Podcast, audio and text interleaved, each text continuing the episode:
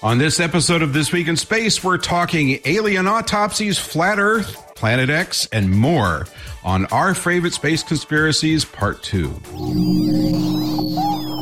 Podcasts you love. From people you trust. This is Twit. This is This Week in Space, episode number 75, recorded on August 18th, 2023. Our Favorite Space Conspiracies Part 2. This episode of This Week in Space is brought to you by Bitwarden. Get the open source password manager that can help you stay safe online. Get started with a free Teams or Enterprise plan trial, or get started for free across all devices as an individual user at bitwarden.com slash twit. Hello and welcome to another episode of This Week in Space, the Our Favorite Space Conspiracies Part 2 edition. That's two for people who don't speak de. I'm Rod Pyle, this- editor in chief of Ad Astra Magazine. I'm here with the inedible Tariq Malik, editor in chief of Space.com. How are you, my inedible friend? I'm doing well. I love sequels. I love being here for the sequel. So This sequel is going to be the best thing since Star Trek II and Aliens. that, that's oh, that's a high high praise. Well, you know how we're going to get there is with space jokes. Are you ready? I'm ready. I'm ready. Yes, let's do it. Uh, this is a new space dad joke from our friends at ChatGPT. I told my friend about the conspiracy theory that claims black holes are just cosmic vacuum cleaners. He said, that explains why my missing socks are in another galaxy. Is that the, uh. the robot? Hey, a new sound effect. We have a budget. Okay. Okay. Let me try another one. This is from an anon- a, a listener who wishes to remain anonymous for reasons that Tariq will still understand when his relatives disown him. hey, Tariq. yes, Rod. Why did NASA's top secret spring launched rocket never make it to space? Uh, why why Rod? I don't know. Because it went Boeing, Boeing, Boeing. Hey. oh, Hey, a lot better than the robot, the the Chat GPT joke. yeah. clearly, Well, clearly the, the AI has some some high high shoes, big shoes to fill. yeah, and that was that was twenty jokes in after I uh, gave up on the first nineteen. So sad. Well. As always, we invite you to join Tariq's torture squad and send us your best or worst space joke. Don't forget to do us all a solid. Make sure to like, subscribe, and all the other groovy podcast things. Now, Yes. let's go to headlines. Do-do-do-do. Did we ever get that that news ticker tape? No, Sound? please do it for us. You know, breaking. Dun Dun, dun. Oh no, that's You know, that's, that's Sadly, that's Law and Order. I'm actually old enough to remember teletypes. We had one at the first production company. I was the Yeah. head of production there, and we had a, I think they called it a telefax or something. And every now and then I'd be sitting in my office and I'd suddenly hear ding, chunk, chunk, chunk, chunk, chunk. It actually ran a mechanical bell and typed out nice. a cable from overseas. Okay. Yes, You put in I did. moon I, I, photos from Russia and India! Exclamation point. Tell us the I- news. I'm excited. So you know, we've talked about the quote unquote race to the moon by by Russia and India. India launched um, their Chandrayaan three. Uh, a lander uh, several weeks ago. Russia launched Luna 25 last week.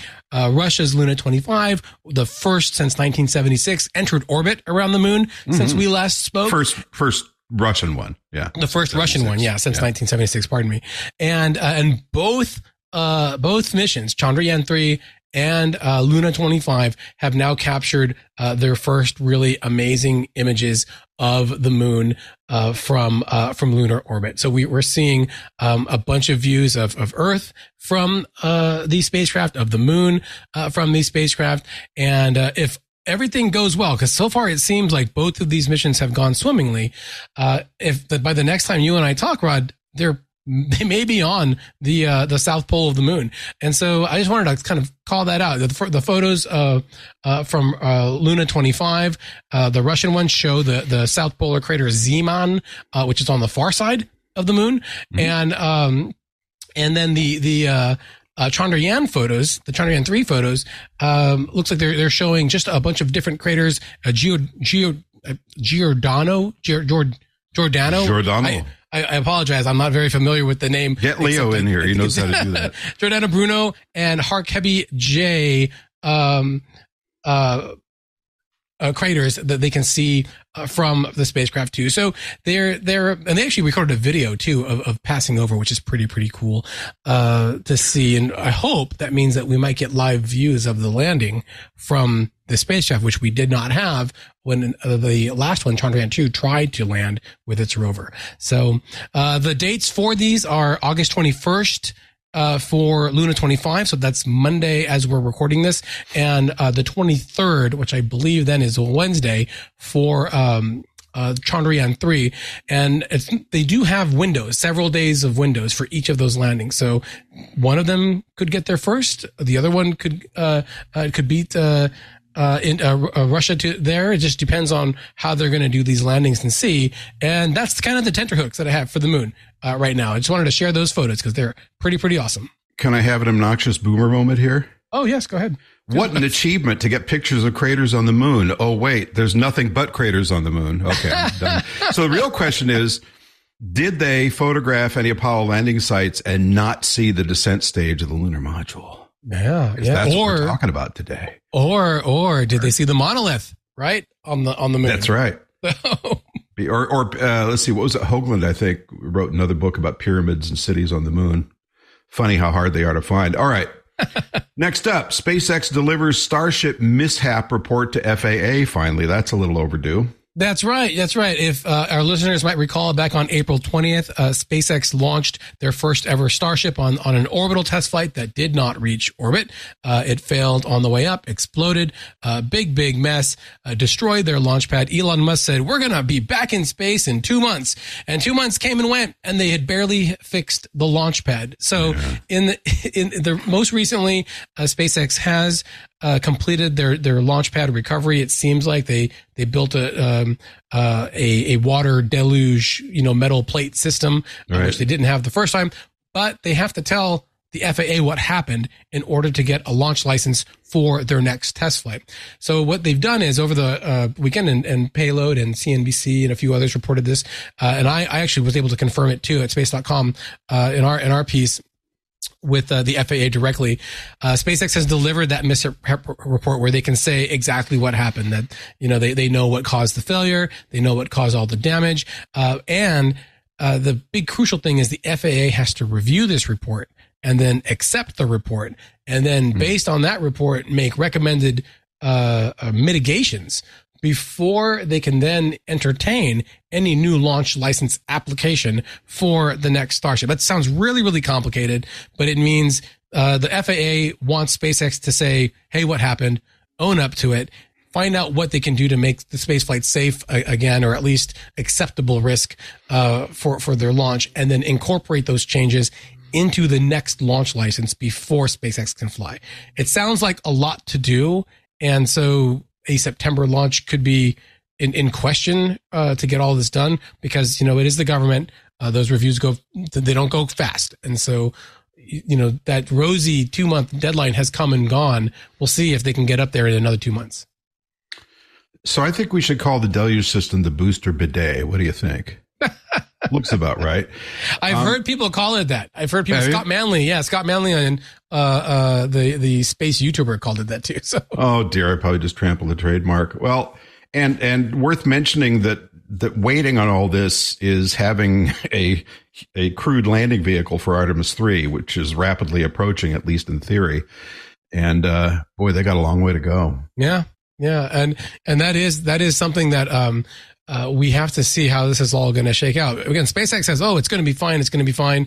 This is all part of development." But this first launch is not the only launch that they have to fly right. before they build a Starship to go to the moon. They have to launch uh, many of them again, and I think we've talked about this. Our leader, our, our, our listeners might remember uh, from April. They have to get into orbit. They have to get two of them into orbit at the first at the same time. They have to show that they can do refueling in orbit, which we've never really done at this scale before.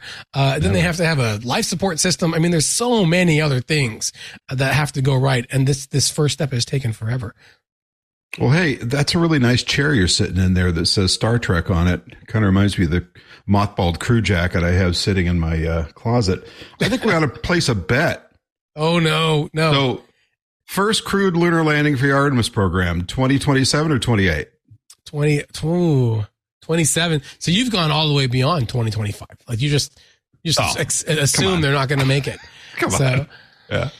uh, I'm not going to bet the chair because, because we know how that's going to Because you don't have any wheels to roll it to me. Yeah. That's right. But but I think I think I think 2027 is a pretty good lock, right? Um, I, I I'm actually going to go out on a limb and I'm going to say the end of 2026 right now. You know, I hope they can make 2025, um, but I'll say the end of 2026. Okay. And I got another one. Yeah. Wait, what I- are you going to pick? You got to pick one if there's going to be a bet. Oh, uh, 28. Yeah. Okay. And I'll Okay. bet you this here trimline phone coming direct to you from 1980. um, so the other one would be Taiko on the Moon, 2020s or 2030s. Oh, oh 2030s. 2030s. Think so? I think. Yeah. Yeah. So I, I you know, I, I had always agreed with that, but in looking at some of their recent, increasingly assertive announcements, I could see it happening in 20, late 2029, which is, of course, the anniversary of the founding of the People's Republic of China, uh-huh. uh, with a, good lot of risk. And I'm not Yeah. sure that they mind that. Well, you know, it could be that they've got stuff in in the works already, like that are that are fairly polished. What we've seen from all of their spaceflight missions, for the most part, uh, human and um, uh, and uncrewed, is that they they they launch and they they tend to perform the far side moon landing. You know, for um, uh, Chang'e, uh, was that three? Is that right or four? Uh, you know, is a is a, a a big example of that. The sample return mission, um, the fact that they they flew a sample return mission dress rehearsal uh, with the T five one uh, before, uh, and then when they tried to do it, it went spectacularly. Uh, I think show a track record that you know if they've if they, say they can do it, they're probably going to do it. Uh, But you know, there's always these long gaps between the missions while they're preparing everything. So All right. Next and the final New Horizons, which we talked about last week. that's right. uses its instruments to study Neptune and you know. The New Horizons probe, now well into the Kuiper Belt, will turn its multispectral visible imaging camera back towards the outer two planets of the solar system to see the dark backsides of Neptune and you know. yeah, I'll let this you is say it. the, the Uranus, Uranus, whichever pronunciation you want. You want I don't know Whichever you- one you want to look at the backside of, you- take it away. Why are you dancing around it? Yeah. because there's just no good way to say it. well, well, so we actually got a sneak preview of this story last week, uh, last episode when we were talking with, um, of course, Alan Stern, the the principal investigator behind the New Horizons mission. But uh, I, I picked up that cue, you know, and one of my uh, my colleagues uh, wrote the story for Space.com about uh, about this project, and essentially the New Horizons team is preparing a series of measurements with uh, the multispectral visible imaging camera on uh, New Horizons uh, through September uh, to take images of the the far side, the backside of Neptune and Uranus to study those atmospheres like we've never been able to see them before because we Mm. were always seeing the illuminated side when we're looking at the at the the planets uh, from from the Earth or or from Earth orbit with the Hubble and and whatnot. So the goal of the project is to get amateur astronomers and of course other astronomers around uh, the planet with their actual uh, professional telescopes to look at the front side, the, the the illuminated side of both of those planets at the same time that the New Horizons team is looking at the uh, the far side, the the, the dark sides, uh, if you will, uh, which of course not not scientific because it does rotate like the Earth does, and uh, uh, and and then compare how how they look to understand better how their atmospheres work in a day night cycle. I think it's a really interesting uh, project because anytime you have these simultaneous observations, it gives you a, a more complete picture of how any planet works, let alone these giants in the outer solar system that we have. You know, we we know a lot about them, but still, they, they, we haven't sent orbiters to these uh, these planets to get closer looks of them all. So any anything new that we can learn about them, I think, will be exciting. And we just found out uh, this week that the clouds of Neptune are disappearing for some reason, Yeah. and maybe uh, that, that's from the Hubble Space Telescope's observations, and maybe um, this kind of project to look at the far side, maybe that's where they're going, right? They're, they're going to the, the dark side and they're they're rebuilding. Who knows? It's chemtrails, you know it is. Always bringing it back to the subject of our episode, Rod. I know. Very,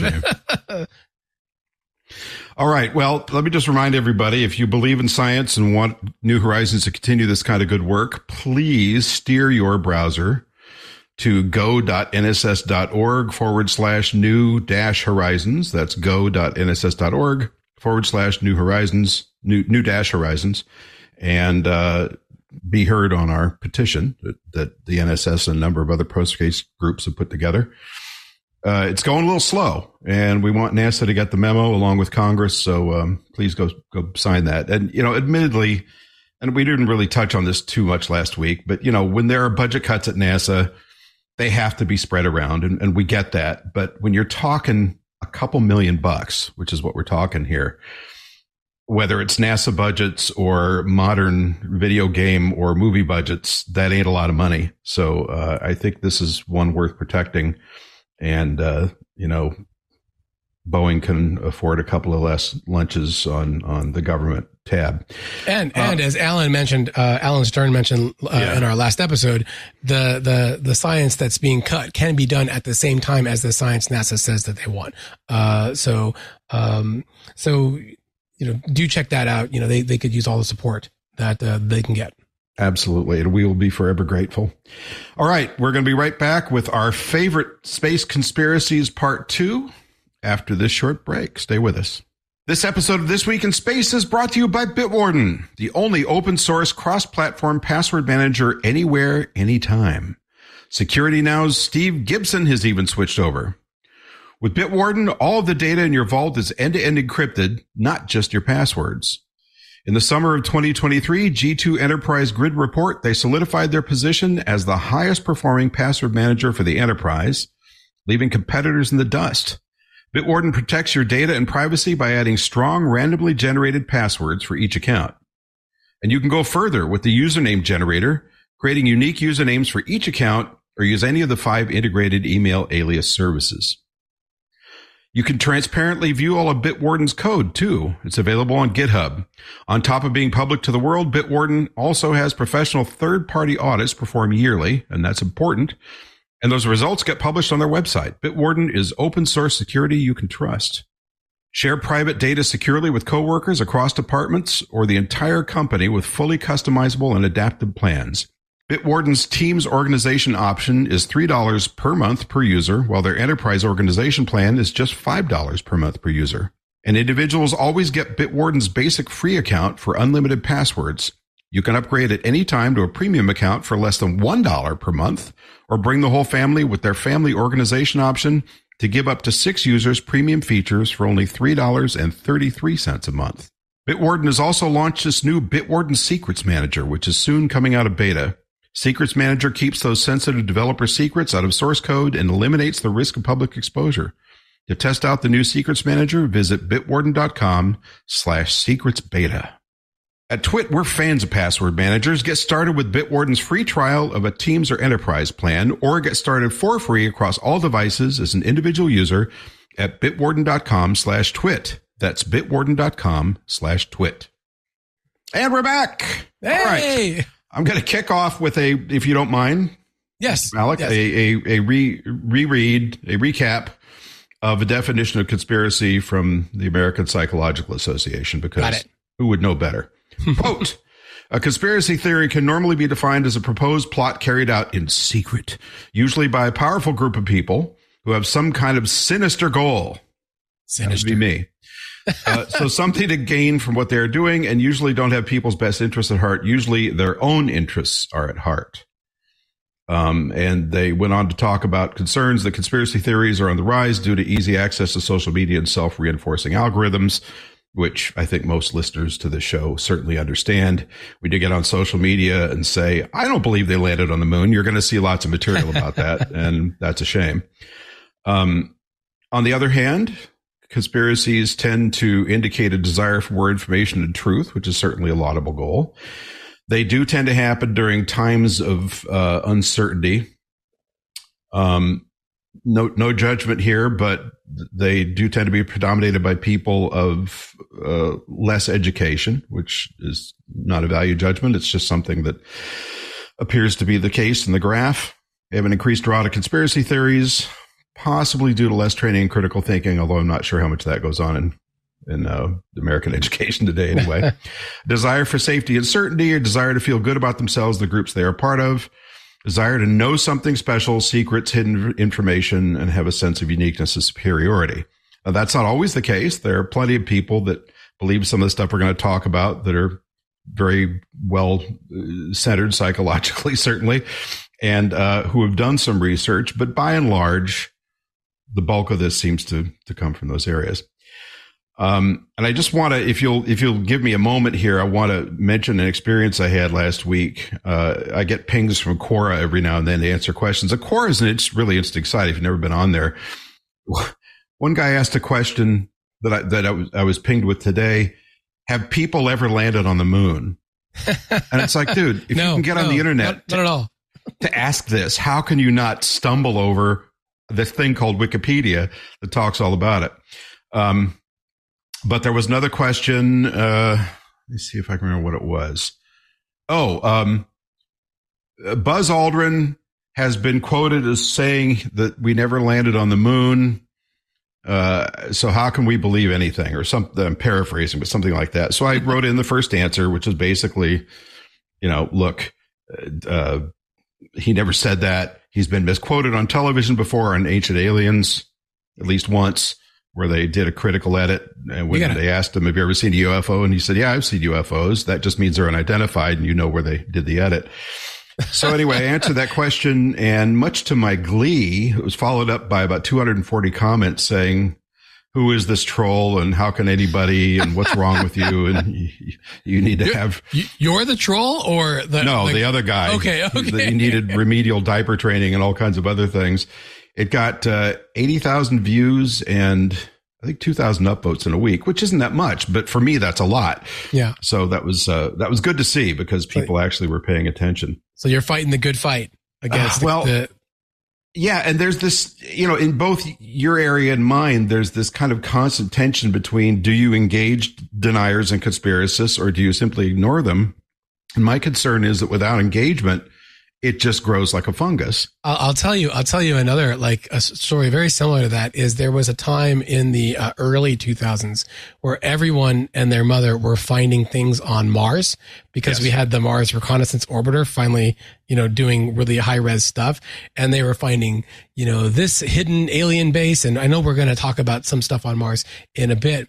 And Space.com wrote a story about it, like a like a debunking story, saying no it's not, you know, this is not an alien, you know, hidden base that, that the Zetans or whoever are, are operating out of. Zeta And I- I put it, I put it on the, on the, on the, you know, the, in the, the top spot on space.com and, and just got a comment that when we do that, we legitimize everything. And so don't put them in the top spot anymore. And I was like, all right, fast forward 15 years and NASA is talking about UFOs on Cong and Congress is talking about UFOs. And it's like, you just can't, you can't get away from it anymore. So Yeah. I don't know Well, what the point of that story was. I'm sorry, Ron. So somebody who who should know better asked me the other day about the uh, recent report, you know, the whistleblower report that we talked about. Is it Grusch? Is that his name? yeah, I think so. Yeah. Um, military guy who who came and sat down to testify to Congress. And you know, I, I said, look, really read the report, and you're going to see that it's mostly I heard and someone said and a friend of a friend of mine and all that, which doesn't automatically disqualify it. It just weakens the impact a bit. And as we often quote Carl Sagan, extraordinary claims require extraordinary evidence. Where's the beef? And I read a piece, a piece the other day by famed science fiction author David Brin, who's never shy about expressing his opinions, saying, as as others have said, you know, we've got, I don't know, half a billion or more really high quality cameras and audio recording devices all over the planet. And yet the imagery from the sightings has gotten no better. There's still little f- fuzzy dots and things, you know, jumping around in the frame.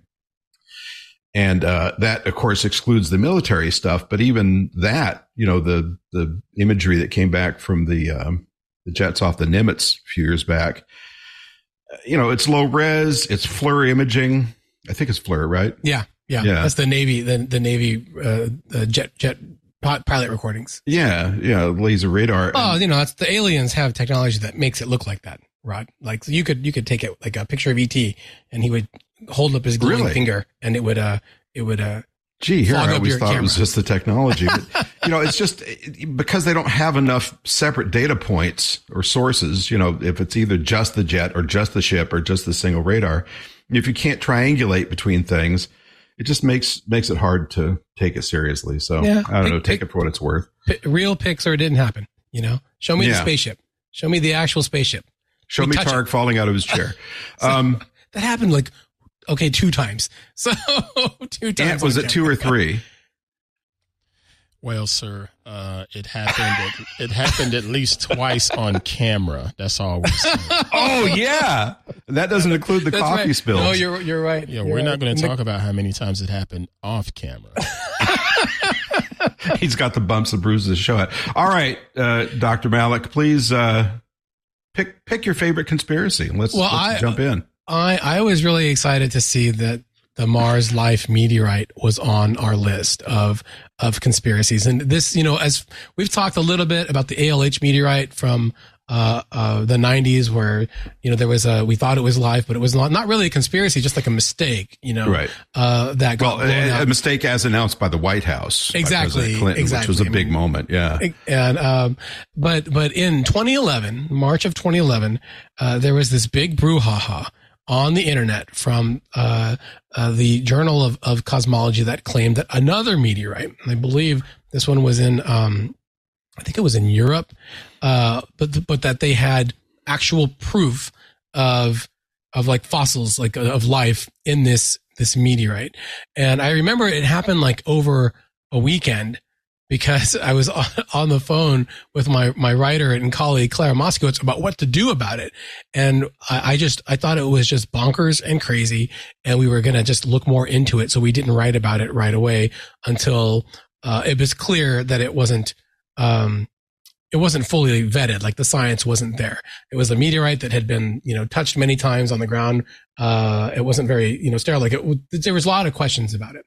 Um, and the, the, the folks at this, this journal, and it was a, like a self-published journal, if memory, um, Mm. if memory serves, uh, you know, they, they, they, they, they, they just, the science never really held up and they were referred, like it was criticized as being garbage at that point in time.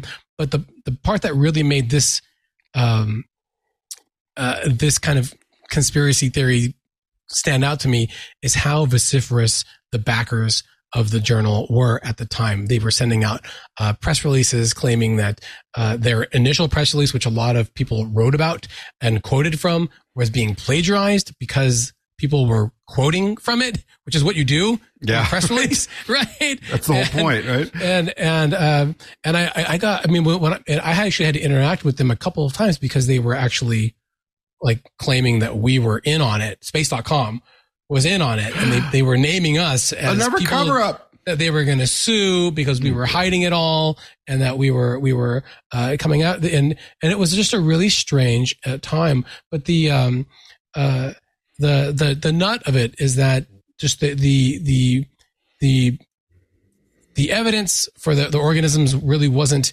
um, uh, strong enough uh, because there could have been contamination from people handling it over over the years uh, on Earth. It's been on Earth for you know since for billions of years since it, since it was recovered. You know, and um, and so it just it didn't really um, it didn't really convince any scientist that it was really uh, really uh. Thus, we actually talked to Seth Shostak at that time, and he said, you know, that that the micro- the the the the, the photos they were you know pretty you know, suggestive, but they looked like photos made out of various terrestrial bacteria, not ones from uh, from space. You know, it was hardly proof, is what he told us at the time. Uh, but this doesn't, you know, it doesn't doesn't go away. This the, those those claims just persisted over time, and they come back from uh, from time to time about this this hidden proof of life in these these meteorites that uh, NASA just keeps uh, keeping under wraps.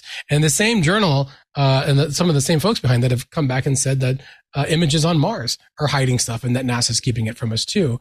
And you just have to take it all with a grain of salt. That boosts credibility. Well, Yeah. so this meteorite was found in Antarctica, correct? Uh, yes, I believe so. And and the images were really compelling because it looked like little light gray worms draped over rock structure.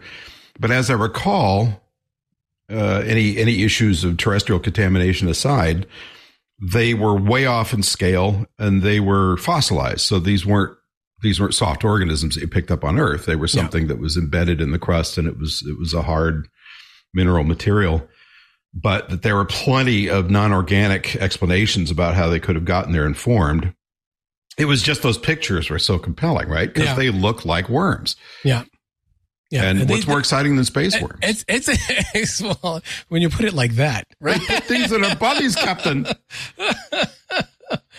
yeah. And, and, and the, you know, instead of defending the science, the, the, at the time, the journal was claiming that, that they, it wasn't, it wasn't getting mainstream coverage because, mm.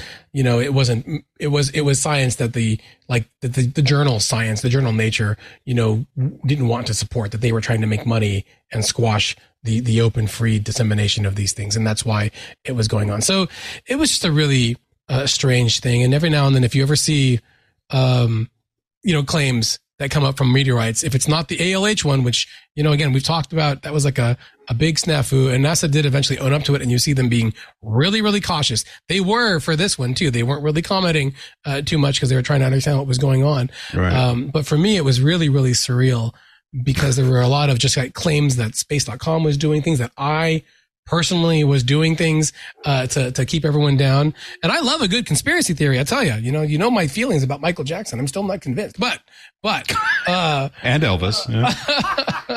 Elvis on the moon, right? So all right, Mister Editorial. Yeah. Well, so, and it's a fascinating story. And, you know, I, of course, I think like a lot of us, secretly wish that someday they'd say, no, we, it was true. You know, yeah. we really did find critters there, but it just yeah. hasn't happened yet. And as much as we'd like it to, that's where it is now. Okay. We're going to be back to talk about flat earth. So of course you want to stick around right after this break. Stay with us. In Puerto Rico, we call ourselves Boricua. We're proud, passionate, and full of life. On our island, adventure finds you. Strangers aren't strangers for long. The size of the audience doesn't change the beauty of the music, and we celebrate every last ray of sun. Live Boricua. All right, the Earth is flat. I'm surprised we didn't start with this one in part one. You know, in the first time. Well, because like, it's we, it's so we, big and brazen. We, so we stopped. We stopped talking. We we ended that first episode, and like literally, the first thing is I, I said we we didn't even talk about flat Earth. I know, so. because it, it and it's so it's shockingly pervasive. So to the point that modern people are still saying, "Well, we have no proof," even though we've gone to the moon and looked. Well, some say we've gone to the moon and looked back and seen the Earth as a little ball. So in 2017, rapper Bobby Ray Simmons starts crowdfunding a campaign to raise a million dollars to launch a satellite to prove that the Earth is flat. Uh, he got a lot of PR out of it. Didn't get the numbers, I guess. Um, but the numbers of flat Earth believers have gone up ever since, and they even yeah. have their own yearly conference, which I think you know if you weren't a, if you weren't suppressing the truth, Tariq, you'd go to that conference. That's, that's you'd right. Give us a report. So my my best friend said, "Can I go cover that conference for space.com?" And I'm like, "No. No, man. No." Well, and and you know, let's just look at at the big sweep of it. So the Greeks, you know, those guys way back there, the ones that wore togas and, and wandered around uh, stony temples and things, figured, okay, we think the earth is round. Mm-hmm and uh, a number of them postulated that. But the first test was done by what was the guy's name? Erasthenes and Erasthenes, Yes, 240 yeah. BCE. Uh, put a stick in the ground during the summer solstice in the city of Alexandria, and uh, saw a seven degree shadow offset. So, as I understand the story, let me make sure I get this right. Uh, yeah, no vertical shadows. So the sun was when the sun was directly overhead. So yeah. I wondered if this is also true in Syene. I think that's how it's pronounced. So he hired a guy. There was a, a, a, league of people that would, would measure things with their feet. So they'd count their steps going somewhere and then convert that into stadia, which was their, their linear measure uh, unit. Um, had somebody pace off the distance that city and put a stick on the ground to summer solstice there and notice. Uh, sorry, there was a seven degree offset there and not in Alexandria. If, I, am getting this right. Um, so if if the sun's overhead and the Earth is flat, you wouldn't have expected to see that offset. Mm-hmm. And through that, using math that thousands of years later I still can't fully grasp, he figured out between that that offset of the shadow and the distance between the two cities, he figured out the circumference of the Earth, which is pretty amazing. It's, and by golly, crazy. it's crazy stuff, you know? yeah, but it's proved to be the same ever since. Yeah, it's one thing to learn this stuff in college. It's another to be the person that first thought it up. So, you know, we've kind of had a hunch and this, you know, this is long after people said, gee, that ship sailing out to sea just disappeared over the horizon. Where did it go? Well, it either sank or it went over a curved surface and, and disappeared from your, your straight line of sight. Mm-hmm. Um, you know, and, and yet again, so uh, in the 1800s, there was a pushback on, on this science. A British writer named Samuel Rowbotham, which is almost as weird a name as Pyle, um, in the mid to late 1880s, proposed that the Earth is a flat, immovable disk. This is refining it a bit, centered at the North Pole, with Antarctica being an ice wall at the disk's outer boundary, because of course you have to keep the oceans from falling off, right? And uh, sadly, I have to confess that most flat Earth believers live in the United States. Yeah. and boy, there's a whole bunch of commentary that can go around that. Um, so the sun and the moon are each about 36 miles in diameter and orbit the disk with the stars on a rotating dome. It just gets better and better. Uh, no idea where the gravity comes from, of course. Um, isn't it just like turtles all the way down? Too? Well, that's uh, the, the, older system. Yeah, it, now it, it's four elephants and then like on top of a giant turtle. Well, now it's orcs. It's orcs. we like orcs. Yeah. Um, you know, and then you get into things. If you've ever seen a Foucault pendulum, which we used to have up at Griffith Observatory when I worked there, which is a big, long pendulum that swings back and forth and changes over time because the Earth is rotating underneath it. Is it not there anymore? No, it's still there. It's oh, just the the we used to have to jump down the pit to set up little pegs that proved that it was actually moving over time. and now it's been automated because somebody hurt themselves jumping in and it's the city of Los Angeles and all that. But you know, you got that. You got the Coriolis force where water going down a drain turns one direction in the northern hemisphere and another in the lower hemisphere. Anyone who's ever been to sea, as you watch the port that you departed from sink below the horizon, you think, well, that's curious. Either America's going underwater or um, the earth must be curved. So you know, how, what do we do with that? And in fact, there was that guy recently that uh, built his own rocket. He built his own rocket. Like nobody had done that before mm-hmm. to go up and see for himself that the earth is curved and he died, right? He did. He, was, yeah. a, he was a daredevil and uh, I wish he was we a had nut. His, I'm sorry. He was I wish we had his name. Uh, I, I'm, I personally am not convinced that he actually believed that the earth was flat. I believe mm-hmm. that it was a part of the, the, the, the, the, marketing for that that stunt uh, to do it. And um, but it is it is sad that he did lose his life in that accident, even though people did tell him his rocket was not really safe uh, for it. Um, but you know, I I just I wonder if it's just the enormity of the planet, you know, uh, that that really gets this that that kind of helps this whole idea persist because we what we see versus what science tells us the world is can appear to be very different things because of how small we are on this planet right? And uh and so you know we we don't see all of this round stuff. Even when you get on get on a plane and get up really high you can see the horizon and you can watch the country roll by you know? Right. uh I, we cross the country you know back and forth between our uh my my my, my family lives in california and uh and you you see it all underneath you. And to, to to, to think that that's all one giant globe is is crazy. But uh, but that's what it is, right? That's what the science shows that it is. That's what NASA and astronauts many times over have told me that they, you know, that they that they see, and I, I have no reason to doubt them because where does the water go at the end? Does it just does it well, fall think, off, or I does it Ant go has under? a knowing comment? yeah, I'm I'm sitting here looking at the website and I've already given up faith on these people. And, and I mean, the website is hilarious. And then why? I think we may have won this battle, gents, because there's not been anything reported since 2016. So oh, ooh, there you go. So have we gotcha. worn them out and, and, and gotten them to get over themselves or, or what? Well, they're just like me and they don't update very often. oh, there's that. Yeah. Yeah, it's you know, I think part of the attraction of this is that it's a very primal in your face kind of thing. You know, you can deny the moon landings or you know, you can talk about life on meteors being covered up, but when you when you join the group that says the earth is flat, you're really making a statement. Now to some of us that statement would be, "Hi, I'm Rod and I'm ignorant." But to other people it would be, "In your face, in your face, the earth is flat. It's all a big lie." I don't understand the attraction, but obviously somebody does. Yeah, yeah. Well, I can say though, while I don't believe that the Earth is flat, I am a very big fan of a flat planet called Discworld in a books written by Terry Pratchett. And that place is amazing. So if people just want their world to be like Discworld, then I get that.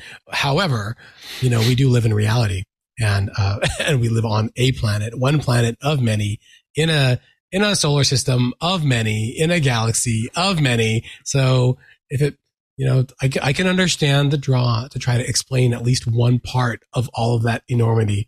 Uh, because if you just like sit there and think about it for more than a second, man, it's a lot, right? Right. It's a lot, the universe. So, whew. Boy, imagine if all the planets, all the exoplanets around all the other stars were flat. yeah. You wouldn't I- be able to see them if they were on edge, right? I read, I read a, I read a sci-fi Huh? book. Huh? Ah, that's right. We wouldn't see anything. Just a bunch of frisbee disc lines Right. in space. So, Well, now, so now somebody's going to write in saying, "Here's a picture from from the web, and look at all those little edge-on things. Those are flat planets." And we'll have to say, "No, those are galaxies." yeah, Uh, yeah. All right. Um, It's, it's just, it's very reminiscent of the epicycles. Remember the epicycles, Rod? Yes. Uh, uh, well, for when, the epicycles were clever. Yeah, they were, you were trying to explain away things that you were seeing by coming up with more and more complicated movements of the planets and Well, and that was to keep the Earth at the center of the solar system, was to right? keep the, the the Earth at the center of everything, you know, uh, and later the sun at the center of everything from what we were seeing, and and just there there comes a time where it just must be too exhausting to try to keep believing in something that very clearly is not true, and just say, you know what, yeah, okay, yeah, the Earth is round. I'll go find another thing, you know. so yeah, epicycle, so epicycles were orbits around the big orbit. Yes. So Yeah. they were going in little circles. So Little like orbits, the, yeah. the the the moon would have its own little little mini orbit in its bigger orbit. Right. It would do this one and this thing, and then they they, they might have other little epicycles of their own, go all the way down to try to explain the movements of these these these objects. So And and you got to admire. And I don't remember. You know, I I always look at this train of Greek names and try to memorize them. I don't remember who came up with that epicycles, but when you think about what it took to come up with that idea and make it work in your head, and a piece of papyrus or stone tablet or whatever they wrote on with a piece Okay, of charcoal, and- and that's pretty impressive. we shouldn't say that it's that it's that that's not a conspiracy. That was a science evolving over time, trying to understand, you know, where everything is and and how it all works. Well, that's what Uh, you say. You know, we know that aliens told them that. So That's right. Let's get down to business here. All Oh, right. those Uh, we're going to be back with more conspiracy goodness right after this short break. Don't go anywhere. In Puerto Rico, we call ourselves Boricua. We're proud, passionate, and full of life. On our island, adventure finds you. Strangers aren't strangers for long. The size of the audience doesn't change the beauty of the music, and we celebrate every last ray of sun. Live Boricua. All right. So I got a good one for you. All right, I'm ready for it. Planet X. Oh, Planet X. So Planet X slash Planet Nine slash Nibiru. Nibiru. Pick your pick your name. Pick your conspiracy. Um, there's an extra planet out there that we can't see, and the ideas behind this have ranged from it's on the other side of the sun, so it's hiding from us, which Mhm. was disproved by a couple of solar probes that went in orbit around the sun and could see the other side of the sun, but that's okay um, and has evolved now to it's way out there in the big bad dark and it's a rogue planet and it's got Earth's number and they're coming to get us and all that kind of stuff.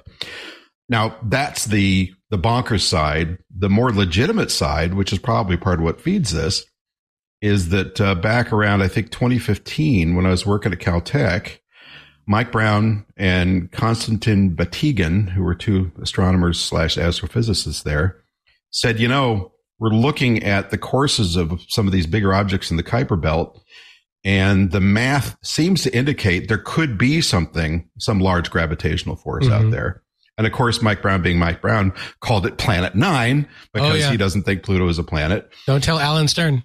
I know. And then later it was referred to as Planet X, which I found delightfully ironic because, of course, X means 10. Mm-hmm. So Planet 10, nanner, nanner, nanner, Pluto's well, planet, a planet. We should point that Planet X has been around for like a long time. You know, in yeah. science fiction, they would always say, "Oh, Planet X, journey to Planet X," and right. And even when when when when you know in the '90s, when I was coming up, there was always the idea that there might be a tenth planet out there because Pluto, of course, was still a full fledged planet, not a right. dwarf planet uh, as it is now. Um, but this was like a whole, this is like a whole different ball of wax that we're talking about here. So let's stay on the on the on the the wacko side. So yeah, okay. Um, this was this kind of came barreling back in uh, years before 2012, which That's was right. of course when the Mayan calendar supposedly predicted that Earth was going to come to an end, and somehow spoiler, that was spoiler alert. It, it yeah.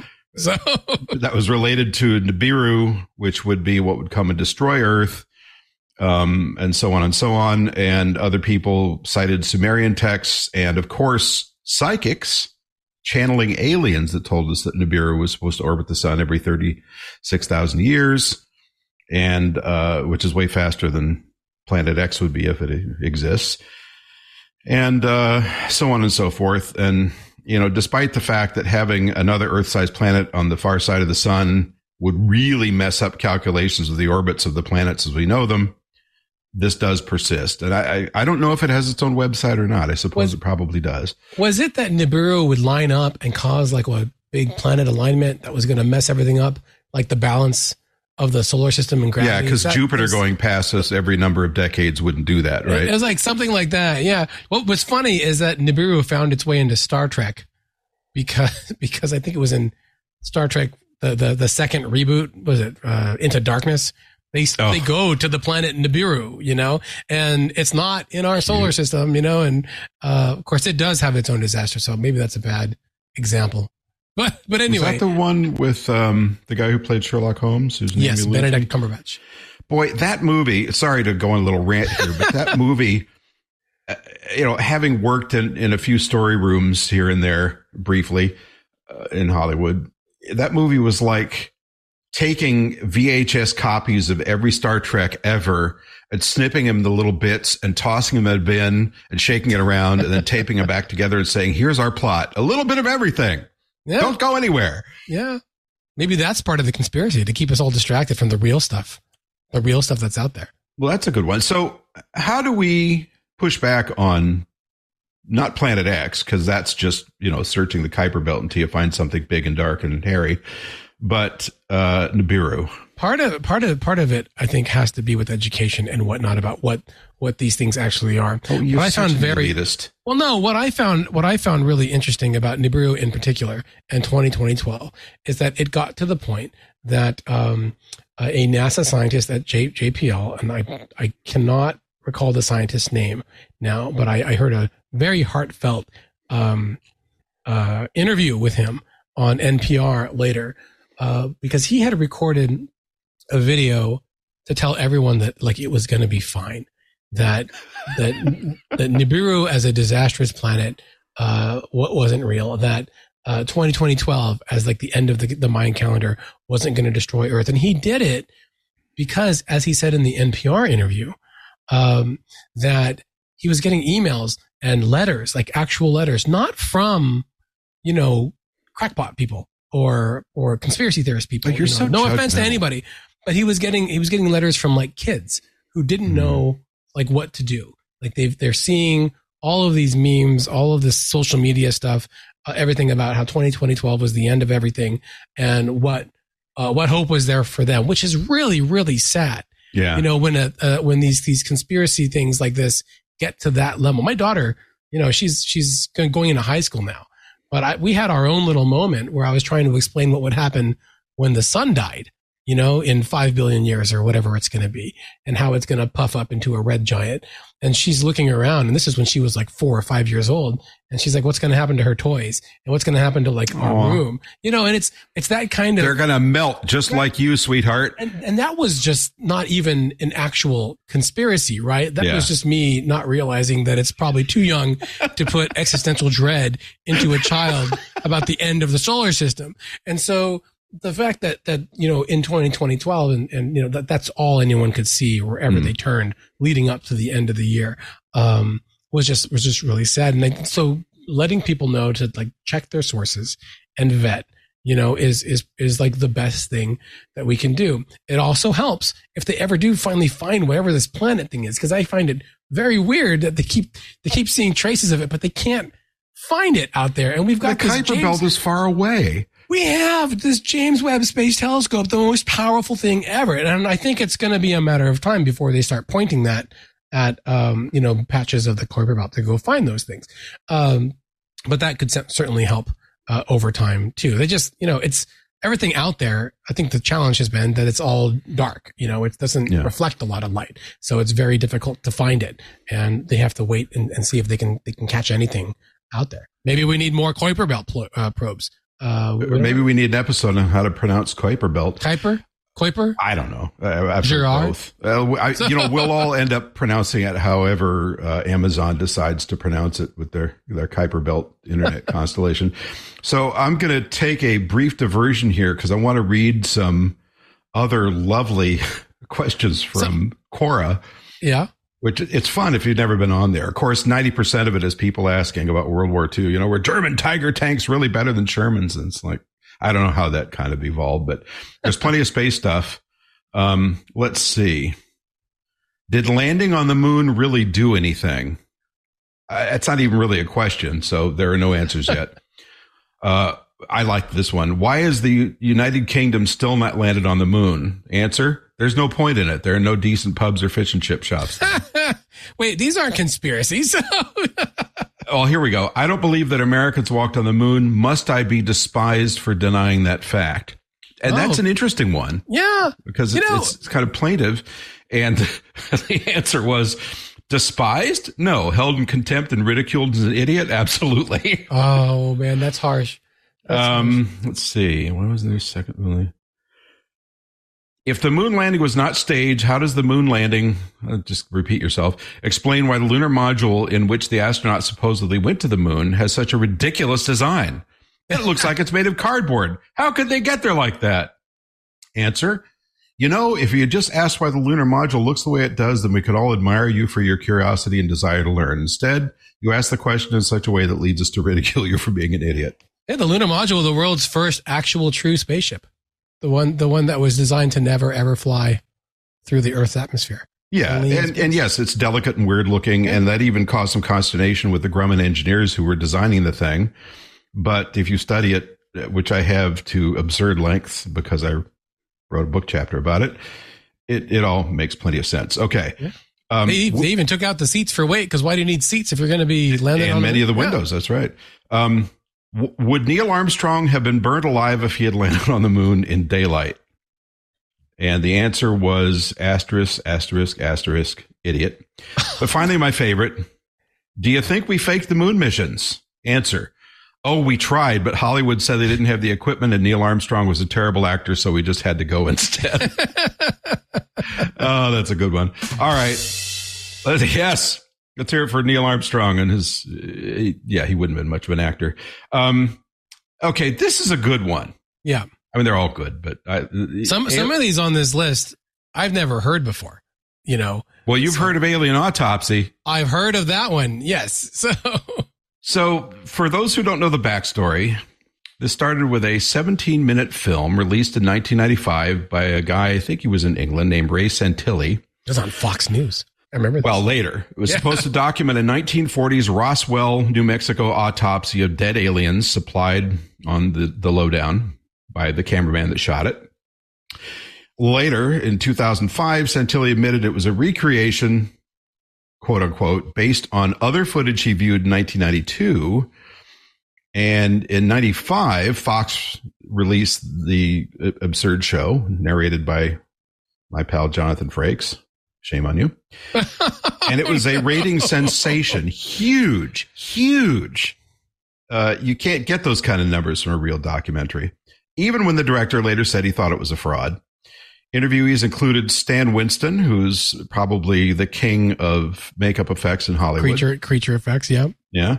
Kevin Randle, a UFO investigator who was highly regarded, who both claimed they had been misrepresented, which in uh, having sat next to an alien autopsy or a uh, ancient aliens editing room back in the day, they've gotten much better.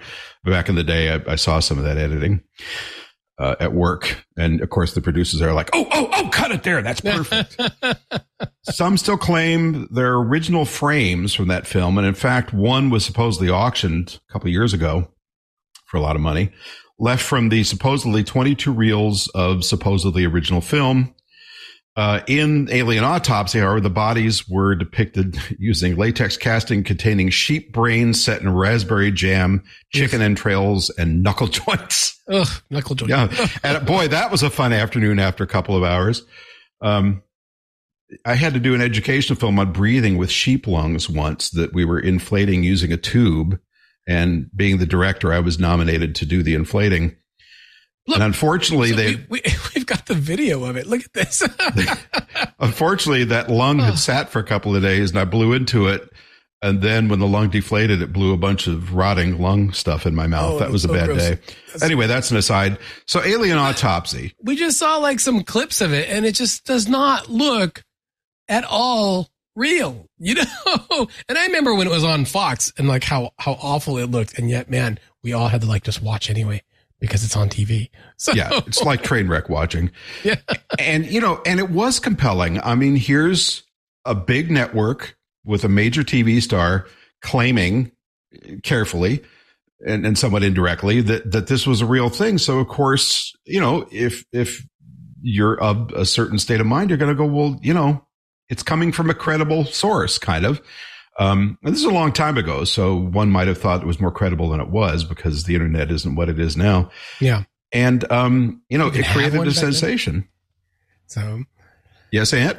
Is that certain state of mind you mentioned? Is that drunk or is that high? Gullible, guileless. Um, pick, pick your adjective. Um, yeah, I, I don't know. You know, I mean, I assumed instantly, but I'm a cynic. I assumed instantly that it was a fake. Um, the funny thing is, you know, I think even amongst the doubters of us, we kind of like that to be true. You We know, do- well here's here's it's the a thing very attractive hypothesis. we were just talking like 10 minutes ago about how big the universe is compared to like us on this Yeah. planet. And, you know, we have found through all of these different space missions and space telescopes, many, many planets. You know, NASA has thousands that they've found, many of them with conditions that seem like it could be like this. It's just, it's in, in unfathomable that we're like the only place in the entirety of all existence for the last 15 billion years that we know of, right? Because there could be other universes too, uh, where there, where there, where there are people, let alone creatures and life and all the fun, you know. Well, excuse me, you say that, but when we have Pascal Lee back on a couple of weeks, if you want to lose the first half hour of the episode, ask him about his n equals one hypothesis from the Drake equation, and he will give you a rather detailed and deeply thought out examination and conclusion of why we're it. Well, I mean, A lot I, of that's can, the time I, offset. I. I, I, I find it. I, it would be sad if we were the only example of sentient life in the in the in the universe. if this is the best the universe can do, yes. But so I understand the draw to want to believe because I, I, I, I, I think that there's probably life out there somewhere. Have we seen it? No. Have I seen the evidence that they're beaming up cows and, uh, all that fun stuff? Probably not. How many Um, cows do you have to look at? Uh, I don't, maybe they're not like some sort of like really aggressive vegetarians that just want to take all the cows so that everyone else. Oh, they want to to study how to grow extra stomachs No, I don't know. I don't know about that. or make humans into cud, maybe. can I can I ask about one of the really weird ones here because I've Yeah, never yeah, heard yeah. it before. The ISS yes. is underwater. So all that footage from space is those astronauts without any breathing gear, mind you, swimming in an underwater tank. Yeah. So, so Fake. the reason I, I think this is weird is because I have been to the tank. Yeah. I have been to the actual tank that NASA has Yeah, where it has the mock up, the neutral buoyancy buoyancy the neutral buoyancy laboratory, the Sonny, Sonny Carson neutral buoyancy lab. I'm going to have to, I hope I didn't get that wrong. And did you read his plaque at the door, by the way? No, I did not. This guy, he was an, um, an MD, a physicist, a brain surgeon, uh, you know, practically a god. I mean, you read this guy's resume, just walking in the door, you feel like you're about an inch tall.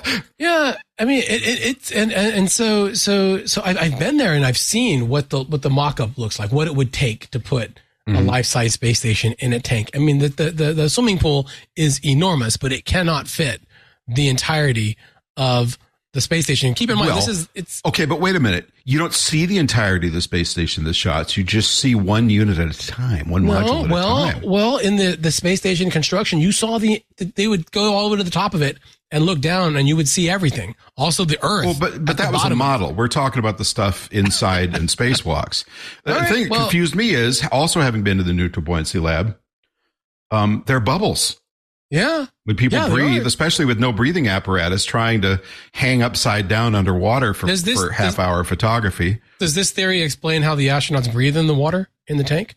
Is it Oh, they that have like gills. We know that. is it is it that that stuff from the abyss from that that, Yeah, they have that movie The Abyss gills on their neck. You just can't see them because oh they're aliens. I'm sorry. So I'm now now we have mutant disrespectful here. astronauts.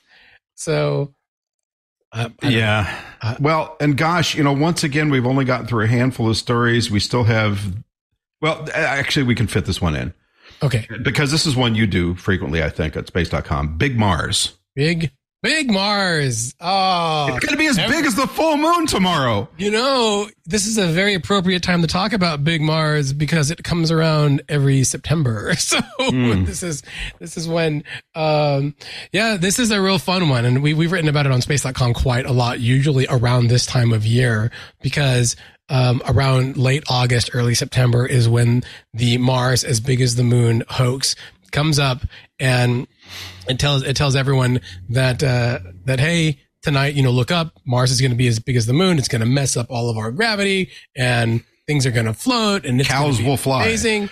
And the really interesting thing is that it has roots in a very singular thing that did in fact happen back in the early 2000s i think in 2003 when Mars actually made its historic closest approach to Earth Mhm. and you know for like 60,000 years or something it wasn't going to be And instead of being a tiny red dot, it was a slightly less tiny red slightly dot. slightly less, slightly brighter, just like a supermoon. By the way, there's another one on August 31st, and it's a Uh-huh. blue moon. And uh, and again, the the moon's gonna it's the biggest full moon of the year, and uh, I guarantee you, it will not look as much bigger to you than than Yes. the last uh, supermoon or or full moon looked. But that's where it came from, and this email like circled it around and went viral at a time when I guess emails could go viral because everyone had chain emails back then, Hmm. um, and uh, and it just keeps coming back over and over again that it's going to be as big as the full moon in the in the night sky, and it just it's just it's not the case at all. Uh, so if you ever see that, or that it's going to look green, that's another one too. Is that it'll it'll, it'll, it'll turn the moon green uh, too? And someone made a v- image of that with Mars and like a green moon. Um, and so Wait, just green moon or green Mars? no, like like the the the moon the moon turns green and and and Mars is giant and Uh, anyway, just it, it's it's one of those things that went viral because someone like sent a note. By the way, that's how we got the term supermoon back in the early 2010s or 2000s too. Is Ah. that a a what is that an astrologist uh, sent around uh, emails you know saying that the, it was the biggest full moon and they they phrased it as that. That went viral, and now NASA has embraced it as a way to get people to look at the moon during it's at perigee. It's diluted what a supermoon is supposed to be, which is the biggest singular full moon of the entire year. Uh, now it's whenever the moon is at perigee, which is its closest point uh, to the Earth during its its month long orbit. And, and we're talking a difference of like 30, 33,000 miles, something like that. Yeah, fourteen percent, fourteen percent brighter, brighter, just like a sliver uh, of of of uh, of what it looks like.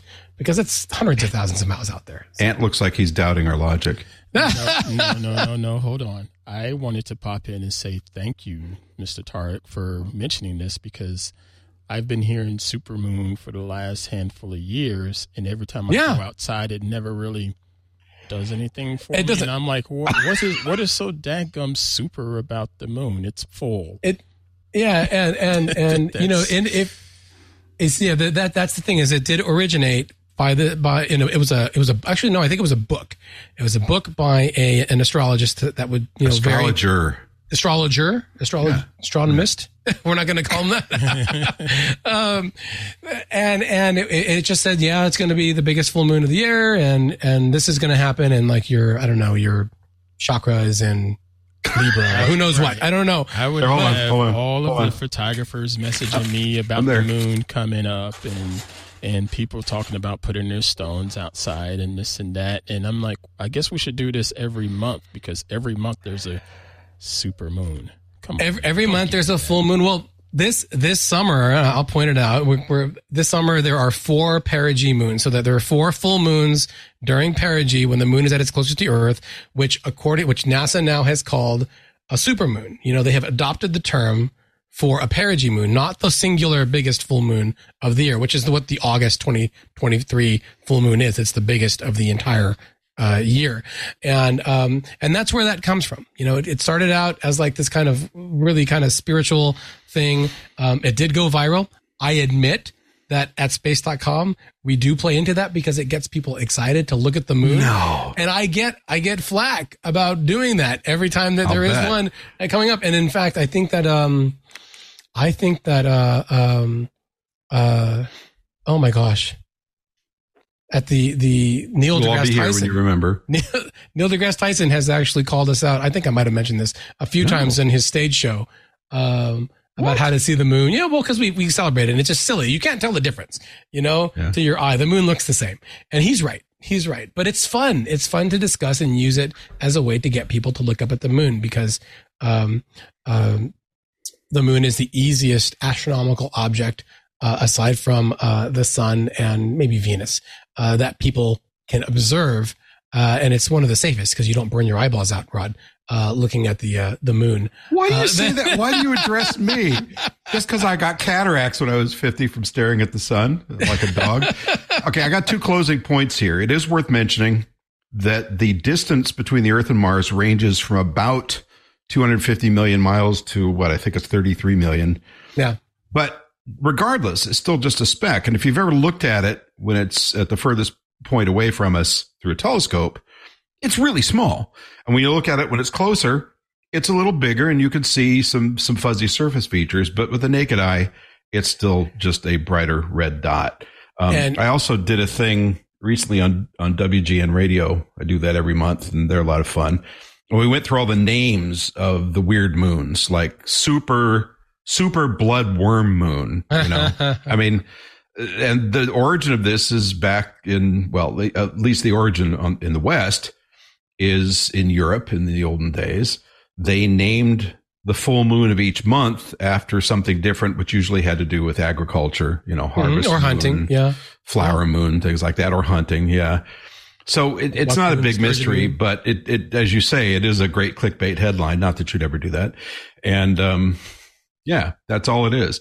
You know, we, we still have a bunch of these left. So I fear we're going to have to have conspiracies three unless we get a lot of angry emails saying, please stop that. Uh, do you have anything else, my friend? No, I would just say, you know, uh, the the the supermoon in particular is just a fun one. Uh, but Ant is right. I was actually, I went, I went to an event to to go watch it rise uh, up from the horizon, uh, and it was all foggy. And so no one could see anything. And the photographers next to me said "Super Moon," more like super bust. And this is the year that, that it was actually going viral at that time. But I would just say that if you ever want to see something that's really, really strange and easy to measure with the I'm looking at him right now. Oh, I'm sorry. go out right when the moon is rising, take a look because the moon will look really, really big to you and uh, put your thumb up and, and see how large your thumb is next to that moon. And then go up later on in the night when the moon is really high in the sky and when it looks really tiny and put your thumb up again. And it will actually be the same size as it was when you went out when it looked a lot bigger. And it's just a really, really strange aspect uh, of the moon's, like just how it rises because of how we see it with our Well, and process it with our eyes. It's the Right, illusion, not a conspiracy. It's a perception illusion, and it's just one of the weirdest and, and wildest things uh, to appreciate when the moon, you know, uh, rises. Because man, it can look beautiful and ginormous coming over the hills of New Jersey here. You know, red and and an orange, kind of with all that filtering and the uh, the the dust in the atmosphere. And just knowing that when it looks that giant, and then when it's right overhead and looking tiny, it's the same size you know, I can measure it with my thumb or with a ruler. You can even use a ruler uh, to measure it. It's the same, and it's just so hard to like wrap your head around. Not a conspiracy. I don't know how I got there. I'm sorry. I love the moon. You got there because your left thumb is the size of a dime and your right thumb is the size of a half dollar. You guys Some, some pretty crazy hands. Educate me one of these days on the moon and and its phases and all of that because here, me going outside to try to get photography of the full moon is a whole different experience for when I was in Carolina. You know, right, Uh-huh. right now, if I want to get a good moon shot, I have to do it pretty much like uh, 8 p.m. or something like that. Because if Yeah. I wait until it's really dark, it's so much further away and really, really hard to see. But I'm sure you all understand the science behind all of that. I don't. ha- having- that's what the having- for, I hope. Yeah, having having objects in the foreground to really give perspective to what the moon looks like really helps a lot. Well, you know, that would be another interesting test to photograph the moon with a telephoto on the horizon during a harvest moon when it looks big, and then photographing it when it's directly overhead at the zenith with that same telephoto with a fixed focal length and see if it changes diam- visual diameter. Someone do that. Someone that's listening, do that. Eh, Ant, Ant, we got that. Ant right here. and, and thank God the moon is something you can actually see and photograph uh, with all the light pollution we have. Well, this has been too much fun. and I do want to do it again because I really enjoy these things, even though it I may come off as a little snarky. It's fun. So I want to thank everybody for joining us today for another discussion of our favorite space conspiracies. Tariq, where do you hide the truth these days? Well, I mean, you can always find me at space.com and uh, I am still on, I guess I'm on X now, still at uh, Tariq, Tariq J Malik, which you can find me writing about all the fun space stuff. And uh, this weekend, I'll be picking up my daughter from her first week away uh, summer camp and finding out all of the fun adventures that she got up to uh, while uh, uh, while we were working and toiling away on this episode. Well, cool. And this weekend, I'll be down in Long Beach tending to my boat with 72 mile an hour estimated wind speeds from our first hurricane. Hurricane Hilary, watch yeah, out. could be very exciting. We'll see. Uh, if I don't show up next week, you'll know why. And you can always find me either under 10 fathoms of water or at pylebooks.com and at adastraMagazine.com. Please don't forget drop us a line. We'd love to hear from you. We answer every single email. You could do so at twis at twit.tv. That's T-W-I-S at twit.tv. We welcome your comments, suggestions, and ideas and jokes. And uh, when you want credit for your joke, I'll give it to you on the air, unlike the one we had this week. Uh, but I understand why he did that. Um, also, don't forget to check out space.com. Website's in the name, and you'll see lots of interesting headlines there. And the National Space Society at nss.org. Both I don't know if I like the way you laughed there, Rod. Uh, to satisfy your spaceflight cravings. Because, I, and by the way, we should point out that our headlines today were from space.com. I think we neglected to do that. I said it. I said it. Did you? Yeah. Well, that just shows you my, my brain is made of the same stuff the moon is, with cheese. New episodes published every Friday in your favorite podcatcher, so be sure to subscribe, tell your friends, and give us reviews. We'll take whatever you got. You can also head to our website at twit.tv slash twis. And don't forget, you can get all the great programming on the Twit Network ad-free on Club Twit, as well as some extras only found there for just $7 a month. And you can follow the Twit Tech Podcast Network at Twit on X and on Facebook at twit.tv on Instagram. Thank you very much, everybody, and we will see you next week. It's midweek, and you really want to know even more about the world of technology. So you should check out Tech News Weekly, the show where we talk to and about the people making and breaking the tech news. It's the biggest news. We talk with the uh, people writing the stories that you're probably reading. We also talk between ourselves about the stories that are getting us even more excited about tech news this week. So if you're excited, well, then join us. Head to twit.tv slash TNW to subscribe.